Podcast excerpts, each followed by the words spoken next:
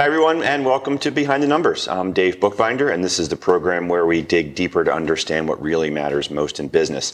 Today, we're going to be talking about leadership, and it's always interesting to find leadership tips from different sources, if you will. And today, I'm pleased to welcome Captain Joe Sacchetti, who is the author of a book called Guts, Smarts, and Love Live Your Life the Army Ranger Way. Captain Joe, welcome to Behind the Numbers. Dave, thanks for having me. That's a pleasure. Why don't you tell the audience a little bit about who you are? Well, uh, the formative experience in my life, which uh, we're going to chat about today, is uh, uh my experience in the Army as, yeah. a, as a United States Army Ranger and paratrooper in the 82nd Airborne, uh, with a couple of uh, tours in, in Iraq, originally for Operation Desert Shield and Desert Storm. and then um, after getting out of the Army, where I spent nine years, switched over to technology and, um, uh, and some pharmaceuticals. I spent the last 20 years. Today, uh, I am the channel chief uh, for channel sales at a uh, software startup in California called Zadara Storage. Nice. We're going to be talking leadership, and you mentioned a little bit about the Army background, but I want to just dive into it a little bit deeper just to set the frame for the conversation that's going to follow. So, in looking through your background before um, the program, I noticed something about the, the Ranger Creed that you talk about. Tell the audience a little bit about what that is. Yeah, the, the Ranger Creed is a six paragraph mantra on, on how to live your life. Uh, and specifically, it's, uh, it prepares the Rangers uh, for everything they need to know and much more. And it becomes really a creed. Uh, things like uh, never leave a fallen comrade to fall into the hands of the enemy, and recognizing I volunteered as a ranger, which really means recognize that I volunteered to do the near impossible. Hmm. So, what inspired you to write the book? That's a great question. I had uh, uh, I had um, experiences uh, that you know most folks have that were so impactful to me uh, when I was in uh, the army, and of course uh, surrounded by other uh, America's best and uh, several in in the Middle East, and they were just as impactful to me. I found 25 years later uh, as they were the moment they happened. And then I uh, also uh, found that uh, to the folks that I had served with, they were just as impactful. And I thought, uh, I've learned so much of life uh, from those experiences that I ought to share them. Nice. Well, the book isn't available yet as we're filming this program. When will it be available, and how can folks find it? It's out on November 11th, which you may recognize that day. That's Veterans Day. Mm-hmm. It's out uh, November 11th uh, for uh, the ebook on Kindle, and okay. then uh, in March for uh, the paperback. Great, awesome. So folks can go find it uh, literally just around the corner. They are. It's coming right out. Good stuff. So you were kind enough to send me an advance copy. Uh, and going through some of the chapters and, identifying some of the, the things and topics that resonated with me, uh, I, I, wrote down a list here, and I wonder if we can kind of go through those uh, to talk about your perspective and what it really means for business leadership. That sounds great. So you, you checked it out, and there were a few things that resonated. Yes, exactly. Uh, actually, I had a very long list, but recognizing that we only have about 30 minutes for the program, I'm going to try and cut it down here and, and prioritize these in order for interest for the audience. But one of the first ones I wanted to talk about was creating a persona. So in the business world as a leader, a lot of folks feel that they have to act and behave in a certain way. When you talk about creating a persona, what does that mean? Well, I met a legend in the uh, the U.S. military called uh, Sergeant G-Man, and he had uh, a, a, name that was too long for most folks in the army to pronounce, and uh, he was a six foot three Greek, and I realized that he had created a persona that was larger than life uh, because we had to endure some some tough situations, and people began to just focus on uh, this this persona that he had created to follow him as opposed to thinking about the obstacles and challenges. And so for business folks today, uh, it could be as simple as uh, someone who answers the phone uh, for a living uh, or makes cold calls. that's not a fun thing to do, and people often find that that's out of their comfort zone. But if they create a persona, this is the person that makes those phone calls. This is how that person becomes successful. Uh, it's a great tool. So it's more or less the kind of stepping out of yourself, if you will, and thinking about this person as a, as a character. That's right, exactly. You are literally creating a persona, and you find that uh, when it's a positive persona, other people are going to follow you. Now, are people aware that they have a persona? Well, uh, I think that um, the folks uh, that do create that persona really actively enjoy it. They love it. They see a following, uh, and they see the results from it. So I think they do. Okay, because I, I, would think that there's are there are a number of folks who are in leadership roles who are just trying to do the right thing, and may not necessarily think in that kind of a context about creating a character and and what does that really mean in terms of and this is kind of a different topic of the book, but when you think about a persona, how does that really dovetail with someone trying to be authentic, which is a topic that we hear all about these days in terms of management and leadership?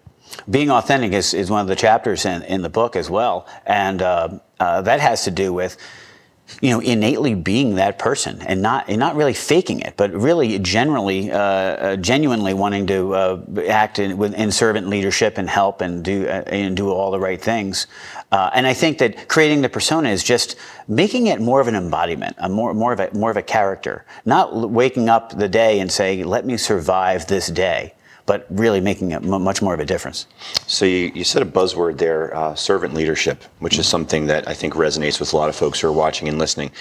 How do you define servant leadership? And when, what does it mean from a military perspective, and then how does it translate into the business community? I suspect that uh, that all the folks that are embracing servant leadership now, which I think is a wonderful thing, may have gotten their roots uh, from the military, uh, because uh, every every leader uh, in the military eats last.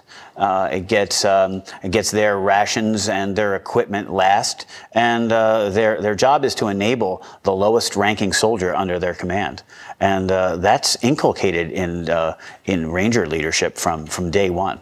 Yeah, that's a great message, and Simon Sinek obviously made that a popular mantra in his book "Leaders Eat Last," which is a great read, by the way. So good stuff. Let, us move to another one, uh, which is something that I think resonates. All of this stuff resonates, mm-hmm. frankly, but when you talk about in, in, a workforce or a team of soldiers, if you will, getting everybody motivated and rowing in the same direction, what have you learned in your experience and, how to do that? The first thing I think is uh, that the team will look at the leader and see what he's doing. Uh, and it could be uh, it could be a track coach, and uh, or it could be a, it could be a you know a, a, lieutenant in a scout platoon, and they look to see this is our task. Are you doing it with us? Are you out out in front? And uh, so many folks, uh, and so many folks that are, are in the uh, in the pages of Gut Smarts and Love are the first ones out there on the five mile run, and they are taking point on the on the patrol. So they the, the folks uh, in the in the rank and file have to see the leader out there actually doing it, and as a bonus, does it as good as anybody else in the platoon can do. Gotcha. So, from a business perspective, as I'm hearing that and parsing it in my mind, um, a leader has to be able to roll up their sleeves and, get literally in the trenches with maybe their lowest level employee and work side by side with them as circumstances arise. Right. How many times have we seen uh, a CEO uh, that uh, was less than successful because he had literally uh, not ever been to the shop floor? Uh, whereas the, the, the, company that is super successful has the CEO just randomly, uh, you know, making trips down there and knows people's names and their families and so forth. Yeah. So are the most successful CEOs the ones that rise up through the ranks and have taken on these individual roles and kind of evolved and grown in the organization? Well, if you look at the military example, the answer leans towards yes, but I don't think you have to have come from uh, from the, the, the, very bowels of the company to have every position. But you have to have the, the nature uh, and the disposition to um, appreciate many, many different skills and at least have a touch of goodness on, on a lot of them. A touch of goodness, yeah. nice. Yeah. So, curious, do you will you be or are you currently doing any kind of speaking or, or workshops for folks who are looking to enhance these leadership skills? Well, I am uh, out on a, a, good speaking tour uh, that's planned for uh, when, uh, when, the book comes okay. around some military posts and uh, a couple of universities. Uh, and I do get to have gotten to talk to the folks at Franklin and Marshall and and, and Temple Fox Business School. I'll be down in Fayetteville, which is right outside of um, Fort Bragg, in a couple of months. So I, I plan to do that. It's it's fun to share with the what I consider a target demographic for the, the next generation, which is the, the folks that are in, in college right now. Yeah, the young leaders, the future leadership. So a little early in the program, but since we're just talking about your your speaking gigs coming up, why don't you tell the folks watching and listening how they can contact you in case they want to have you come out, maybe talk to their company. Well, that's great. Uh, I am at uh, uh, www.armyranger at mit.com. It's a, a, little website that has a lot of global leadership, travel, and, uh, and business in it. Um, and uh, you can easily find me there. And of course, the, the book is called Guts, Smarts, and Love, which is pretty easy to find on Amazon. Yeah, it is. And I think we'll have a graphic of that, if not later in this segment, then uh, certainly in the early part of the next segment. But we have just a, a, couple of more minutes here in this first segment. I want to cover, squeak in one more topic if we can here. And it's a, it's a topic that resonates across the business community when you talk about ROI, return on investment. Mm. Uh, everyone likes to understand that when they do something that there's a benefit, there's a return on that endeavor.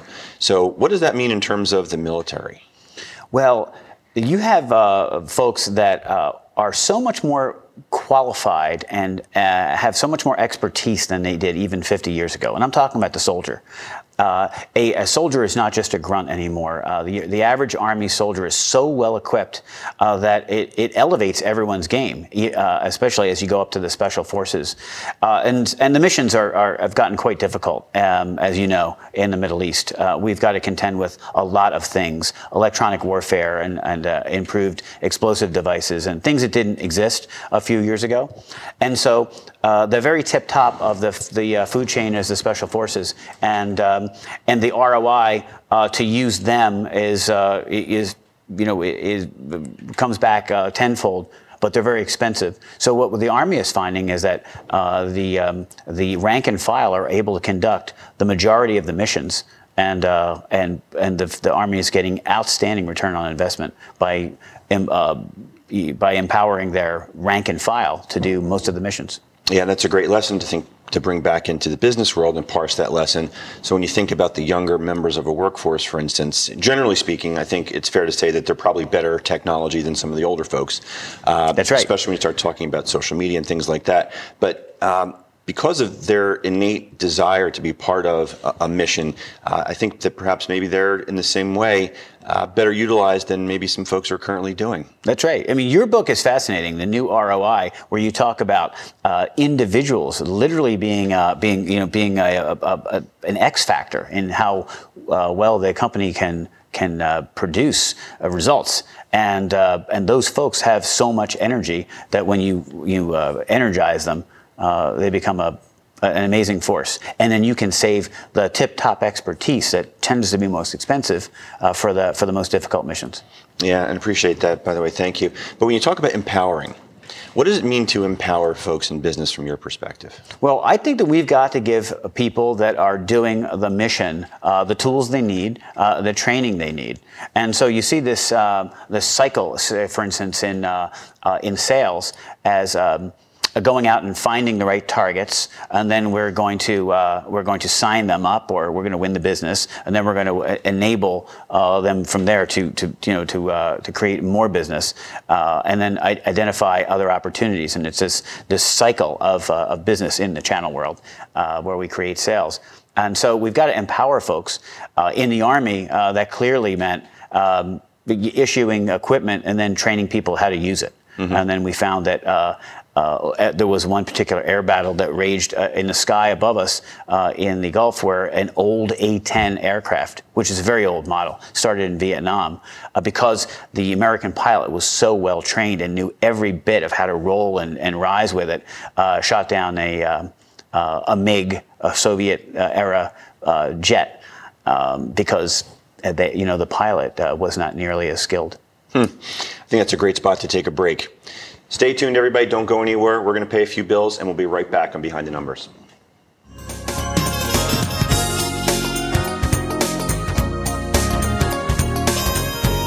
In Philadelphia counties, we have six highly experienced lawyers and have represented clients for more than 30 years regarding these issues. Our clients depend on us to sort through the complicated issues involved in divorce and division of assets, spousal and child support and custody, we listen to them, we gather the information, and we help them make informed decisions.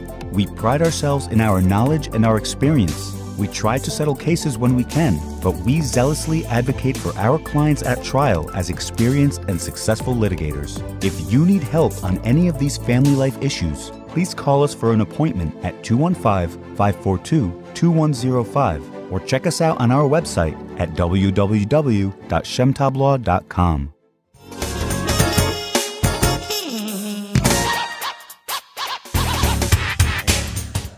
Welcome back to Behind the Numbers. I'm Dave Bookbinder, and today we're talking about leadership with Captain Joe Sacchetti. Uh, Joe, a lot of good stuff in the first segment. I want to kick off this second segment by talking about something that I alluded to at the end of the first segment, especially when you think about younger employees. But I'm finding in research that it really pertains to everybody in a workforce. People want to be a part of something bigger. It's not just about cranking out a widget or a report or something, it's about a bigger mission. And in the book, I know you talk about being a part of something big being a part of something big is, is one of the chapters that uh, it really illustrates uh, folks that uh, when they're uh, stuck in their job, literally thinking of them as, as, being in an office, they don't know what their contribution really means. They're not always sure of it. Uh, and uh, Sergeant Doug Quitmeyer was a member of a Ranger Battalion in, in the mid 2000s on, on a particular mission that we talk about in the book. And it was beautifully uh, brought out because the commander of this mission made sure that everyone knew what their part meant. And in, in fact, uh, there was a very high value target, the number two uh, man uh, in ISIS at the time, and uh, they needed to uh, find this hiding spot. And if the mission went successful, uh, the Secretary of State, that was Donald Rumsfeld at the time, would be briefed. And, um, and this was something of enormous importance. And so Doug at the time was a team leader, which means he was in charge of four people. And, uh, and then he reported to a team leader that was a, you know, a team of, uh, a squad of 10. And they were being uh, tasked out to a, a Navy SEAL detachment of 23. So there's seven men, and uh, 23 made a 30 man patrol that had to go into a remote uh, place. They had to walk from Afghanistan into Pakistan, and took them 30 days to do it. Hmm. And, uh, and you really can question yourself during that kind of time. But they knew they were something, uh, part of something enormously big. And when they did finally find the mission, uh, get there, uh, they were able to. Um, uh, locate this secret heating, hiding spot, and, uh, and it was an enormous success. It eventually saved a lot of lives. What do you think is good advice for leaders in the business world then, in terms of how to get their folks bought in uh, in articulating that miss- mission so that they're really feeling that same experience? Leaders today have to let their people know what the mission is, the concept of the mission. So if you, if somebody gets sick, uh, misses a day, or in, in, Army terms, you know, sometimes if someone is eliminated, uh, that the rest of the team can carry out the mission. And how about articulating that mission? Well, I think that uh, that you know the Army has this tried and true uh, method of a, of a you know a, a, mission brief that's five paragraphs and, and, it handles the who, what, when, and where. Now, not to that extent, but uh, but folks in civilian business should do something like that. They should let everyone know the you know the who, what, when, where, and, and the why. Yeah, I don't want to put you on the spot, but are there, are there any companies that you might think of off the top of your head that do a good job in articulating that from what you've seen or experienced?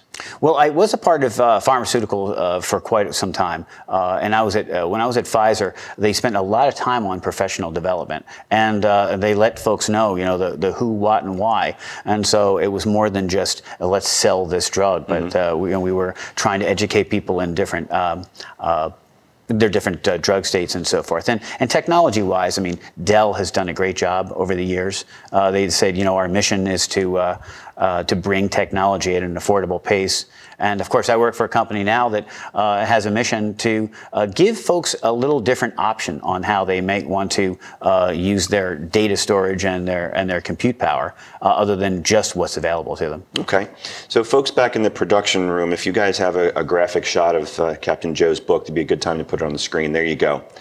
Gut Smarts and Love. Live your life the Army Ranger way. Um, coming soon. Check it out on Amazon. Uh, Captain Joe wanted to talk about a topic that is kind of critical for anybody who is walking into a job interview, walking into a new client's office. It's making that first impression. Mm-hmm. And a lot of times it's making sure that you're dressed appropriately, obviously speak articulately. What does it mean to make a great first impression in the military and then translate that to the business world? It's so important uh, as we know, because uh, there's a phrase, you know, you only get one opportunity to make that first impression. And uh, what I found uh, in the uh, in the book, which, we talk about, is the interesting two-way street of making a first impression.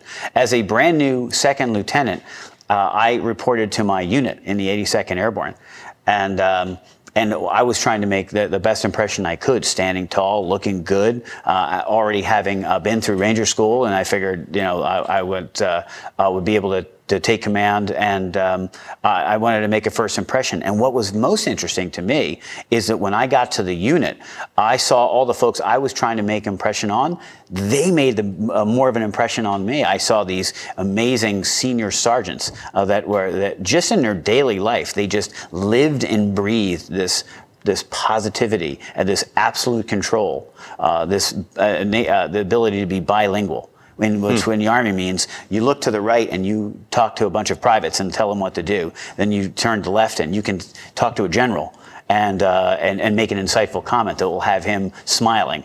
And so uh, the, the making of the first impression, I realized was this great two-way synergy. And then making an impression really carries through to the entire organization and it makes the organization better when everyone is always trying to uh, be their best version of themselves. Yeah, so what's a, a, good tip for somebody who's watching or listening and wants to figure out a shortcut hack, if you will, for making a really good impression? Well, for this, for the young folks that are out there, uh, there there's no substitute for looking good, being tidy, uh, having uh, run in the morning. I mean, if you talk about a hack, uh, and you want to be ready for an eight o'clock meeting, wake up a half hour early and, and get a get a 20 minute run or, or bike downstairs. It just there's something about energizing the, the, the, system that makes you feel great about yourself and gives you more confidence. Morning work, I got to tell you, in all in all fairness and honesty, full disclosure here, I've never been able to really exercise in the morning. I'm more a workout at night kind of guy. For me, it was like rolling out of bed and vacuuming. Just could not wrap my head around it. So power to you yeah. for that, and anybody else who can do it. Captain Joe, how can folks get in touch with you if they want to learn more about you or have you come talk to them? Well, I'd love to talk to folks. Uh, leadership is my favorite topic. Uh, I've got uh, uh an easy way to uh, reach out, the Army Ranger at MIT.com as a website. I've got or a YouTube channel. Um, uh, please reach out. I've got a nice array of speaking engagements at uh, colleges and uh, and uh, some military bases coming up, and I love to talk leadership yeah, definitely check them out and definitely check out the book. We have about five minutes to go here. I want to talk about one more topic if we can squeeze it in here. And when we think about the business community, a lot of times as teams are put together, sometimes it's folks from different departments that are working together on a particular project. Sometimes it's folks who are in the same department, but they've got to come together and they may not always necessarily agree on the mission or the process.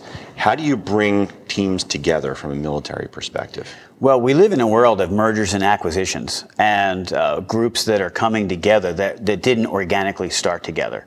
Uh, yet, at some point, they find that they have the, the joint mission. And this has been happening for thousands of years. Uh, it happens in businesses every day, and it certainly happens in the Army.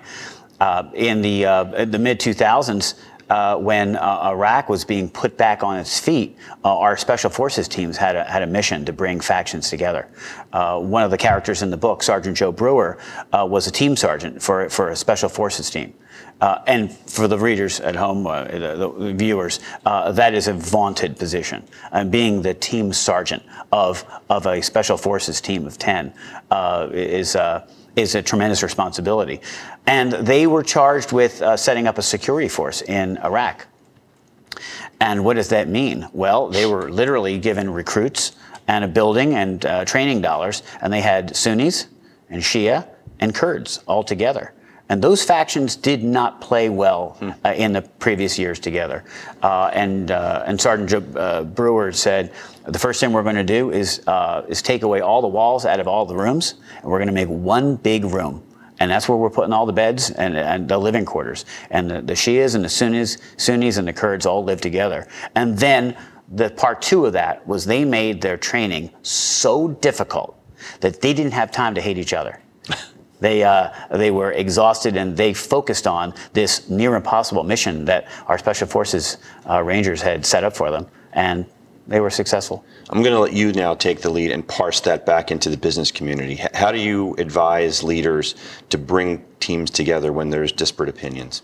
Well, I think that you have uh, great uh, great examples when uh, companies merge and you have uh, departments that are coming together. And uh, the first thing that the leader needs to do uh, is to, to, to, bring them together and say, in the new world that we have, uh, this department is going to focus on this, and this department, complementary, is going to focus on this. Yes, there was some overlap. if you drew a Venn diagram, there's a few people in each department, and this is how we're going to we're going to redeploy them. And don't leave people to guess because guessing leads to worry, leads to non productivity and bad things. Oh, yeah, that's a great point. Yeah, the absence of information leads to speculation, and that speculation is often really bad wrong. Yeah, it doesn't play well. I think we've got to end the conversation here. Unfortunately, time goes very quickly here on Behind the Numbers. I want to thank you for joining us today, Captain Joe. Thanks so much. Well, thanks for having me, Dave. Uh, it's great. I really enjoyed in this process reading your book, by the way, and uh, uh, it's given me uh, uh, some some great things to think about and, and add in. I hope you don't mind me capturing a few things from your book and, uh, and adding them into my my chats. I'd be humbled. Thank you, and I can't wait to get my mitts on your book. And thank you for watching and listening to Behind the Numbers. We've been talking about leadership with Captain Joe Sacchetti. Great perspective. Uh, the new book, Guts, Smarts, and Love Live Your Life the Army Ranger Way.